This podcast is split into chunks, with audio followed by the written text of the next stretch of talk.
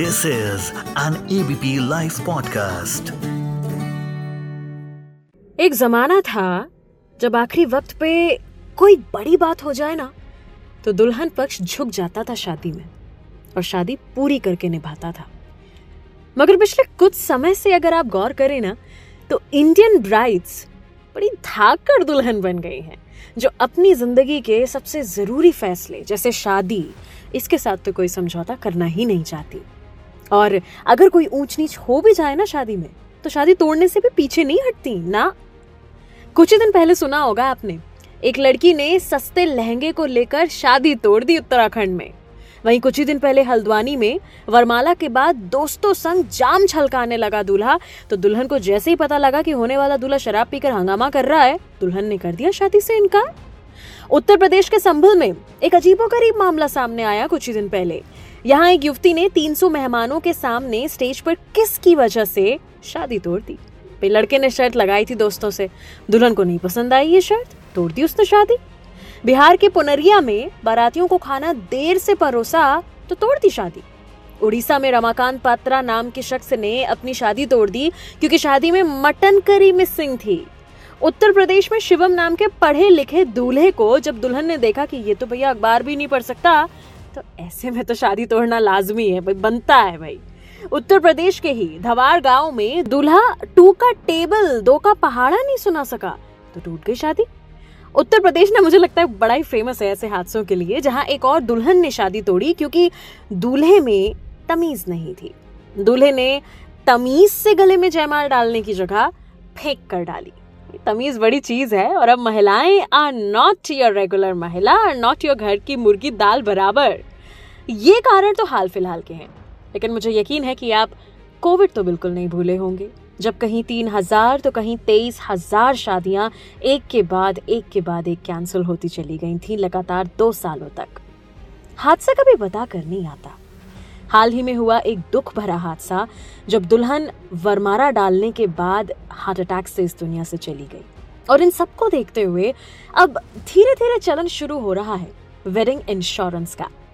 सच बताऊं, जिस हिसाब से ना पिछले कुछ महीनों में शादियां कैंसिल हुई हैं लास्ट मौके पे, एंड मोमेंट पे, उस हिसाब से तो फायदे की चीज है ये वेडिंग इंश्योरेंस। तो एक बार जरूर सुन लो एबीपी लाइफ पॉडकास्ट पर। मैं मानसी हूं आपके साथ लेकर के FYI, जहां आज हम बात करेंगे वेडिंग इंश्योरेंस के बारे में सब कुछ। बात करें इंडिया की तो Indians are expected to spend ₹3.75 lakh crore between now and February 2023। इतना ज्यादा खर्चा होने वाला है शादी के सीजन में। अब सबसे पहला सवाल तो यही आता है कि शादी का बीमा क्यों लें और क्यों प्रीमियम भरें जब हम बच्चों के पैदा होते ही उनकी शादी के लिए पैसा जोड़ना शुरू कर देते हैं। तो इस सवाल का जवाब इस सवाल में ही है। शादी के लिए जोड़ा गया 30, 40, 50 लाख रुपया आपकी मेहनत के पैसे हैं। अगर किसी ऊपर बताई गई वजह से बर्बाद हो गए, जो मैंने आपको कुछ देर पहले बताई, तो एक बार फिर कहूंगी कि हादसा बताकर नहीं आता। और इसीलिए ज़रूरत पड़ती है वेडिंग इंश्योरेंस की, जो ऐसे समय पे आपकी जमा पूंजी को बचाता है, आपके नुकसान होने से बचाता है। ऐसे में लोगों की परेशानी को दूर करने के लिए बीमा कंपनियों ने शादी का बीमा देना शुरू कर दिया। इसमें शादी में हुए नुकसान जैसे शादी कैंसिल होने की स्थिति में, सामान चोरी होने पर, किसी तरह की दुर्घटना होने पर बीमा कंपनी पॉलिसी धारक के नुकसान की भरपाई करती है। एक रिपोर्ट के अनुसार हर साल भारत में 1 से 1.5 करोड़ शादियां होती हैं। साथ ही इन शादियों पर देश में हर साल 3 से 4 लाख करोड़ रुपए खर्च होते हैं, जैसा मैंने आपको कुछ देर पहले भी बताया। लोग शादियों में दिल खोल कर पैसे खर्च करते हैं। इंडियन फैट वेडिंग, कई महीनों पहले बैंड बाजे, शादी का वेन्यू, शॉपिंग, ये सब तैयारियां शुरू हो जाती हैं। ऐसे में अगर शादी कैंसिल हो जाए तो लोगों को लाखों, कभी कभी करोड़ों रुपए का नुकसान होता है। इस तरह की परेशानी और इमरजेंसी की सिचुएशन में वेडिंग इंश्योरेंस काफ़ी मदद करता है और यही है वेडिंग इंश्योरेंस। अब आते हैं अगले सवाल पर कि ये वेडिंग इंश्योरेंस आखिर क्या कुछ कवर करता है। वैसे तो कुछ इंश्योरेंस कंपनियां शादी के लिए पहले से पैकेज तैयार करके रखती हैं, लेकिन कुछ कंपनियां आपकी ज़रूरत के मुताबिक भी पैकेज बनाती हैं। ये आपके ऊपर निर्भर करता है कि आप किस तरह का पैकेज लेना चाहते हैं। तो चलिए आपको बताती हूँ क्या क्या शामिल हो सकता है इस कवर में। केटरर को दिया गया एडवांस, शादी के लिए बुक किए हुए किसी हॉल या रिजॉर्ट के एडवांस पैसे, ट्रैवल एजेंसियों को दिया गया एडवांस, होटल की एडवांस बुकिंग पेमेंट, शादी के कार्ड छपने पर दी गई पेमेंट, सजावट और म्यूजिक के लिए दिया गया पेमेंट, शादी के वेन्यू सेट से लेकर बाकी डेकोरेशंस का पेमेंट। अब ये तो बात हुई कि क्या क्या कवर हो सकता है, लेकिन क्या नहीं कवर होता इस वेडिंग इंश्योरेंस में, ये भी आपके लिए जानना बेहद जरूरी है before you take any kind of wedding insurance. Policy holder कुछ परिस्थितियों में पैसे क्लेम नहीं कर सकते।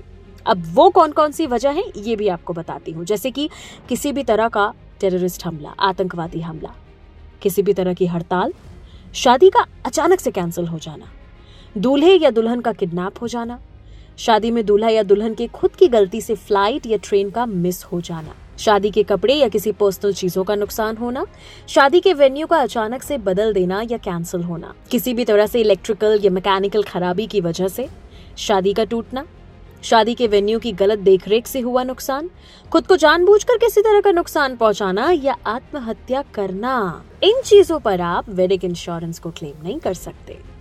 अच्छा, कितना मिल सकता है क्लेम ये भी आपको बताती हूँ। वेडिंग इंश्योरेंस का सम एश्योर्ड इस बात पर तय होता है कि आपने कितने का बीमा कराया है। ध्यान दें कि शादी की तारीख बदलने पर भी आप दावा क्लेम कर सकते हैं। वैसे तो प्रीमियम आपके इंश्योर्ड राशि से सिर्फ 0.7% से लेकर 2% तक ही लगता है। एग्जाम्पल के तौर पर अगर आपने 10 लाख रुपए का वेडिंग इंश्योरेंस कराया है तो आपको 7,500 से 15,000 रुपए तक का प्रीमियम देना होता है। वेडिंग इंश्योरेंस पॉलिसी खरीदने वाले को कुल वेडिंग बजट के आधार पर ही प्रीमियम देना होता है। वेडिंग इंश्योरेंस में पॉलिसी खरीदने वाले को कुल वेडिंग के बजट का 1 से 1.5% पैसा देना पड़ता है। आपकी शादी 20 लाख रुपए की है तो इंश्योरेंस प्रीमियम के रूप में 30,000 रुपए भरने होंगे। बाद में किसी भी तरह की इमरजेंसी की सिचुएशन में आपके नुकसान की भरपाई मिल सकती है। अब सबसे जरूरी सवाल कि हम ये क्लेम कैसे करें ताकि हमें ज्यादा ना चक्कर लगाने पड़े और हमें आसानी से हमारा पैसा मिल जाए। इंश्योरेंस लेने से पहले हमेशा ध्यान रखें कि शादी के खर्च से पहले से लेकर शादी के लोकेशन की सारी जानकारी इंश्योरेंस एजेंसी को देनी होती है। जैसे ही आपको नुकसान हो अपने इंश्योरेंस कंपनी को आप तुरंत सूचित करें। अपने चोरी हुई चीजों की जानकारी पुलिस को दें और FIR की कॉपी इंश्योरेंस कंपनी को सौंपें। क्लेम करने के लिए फॉर्म भरें और उसे अपने सभी कागजात के साथ जमा करें। आपकी इंश्योरेंस कंपनी से जांच पड़ताल के लिए रिप्रेजेंटेटिव भेजकर पूरी जानकारी ली जाएगी और उसके बाद ही क्लेम किए हुए पैसे वापस मिलेंगे। अगर आपका किया हुआ क्लेम सही साबित होता है ना तो नुकसान की पूरी भरपाई बीमा कंपनी करेगी, लेकिन गलत होने पर क्लेम की हुई राशि की भरपाई नहीं होगी और क्लेम रिजेक्ट हो जाएगा। इंश्योरेंस कंपनी अगर चाहे तो सीधे शादी के वेन्यू या वेंडर को पैसे दे सकती है। अगर किसी भी तरह से पॉलिसी होल्डर क्लेम की हुई राशि से खुश नहीं होता तो वो सीधे कोर्ट जाकर अपने मामले को रख सकता है। किसी भी सूरत में वेडिंग इंश्योरेंस क्लेम दुर्घटना होने के 30 दिनों के अंदर सेटल होती है।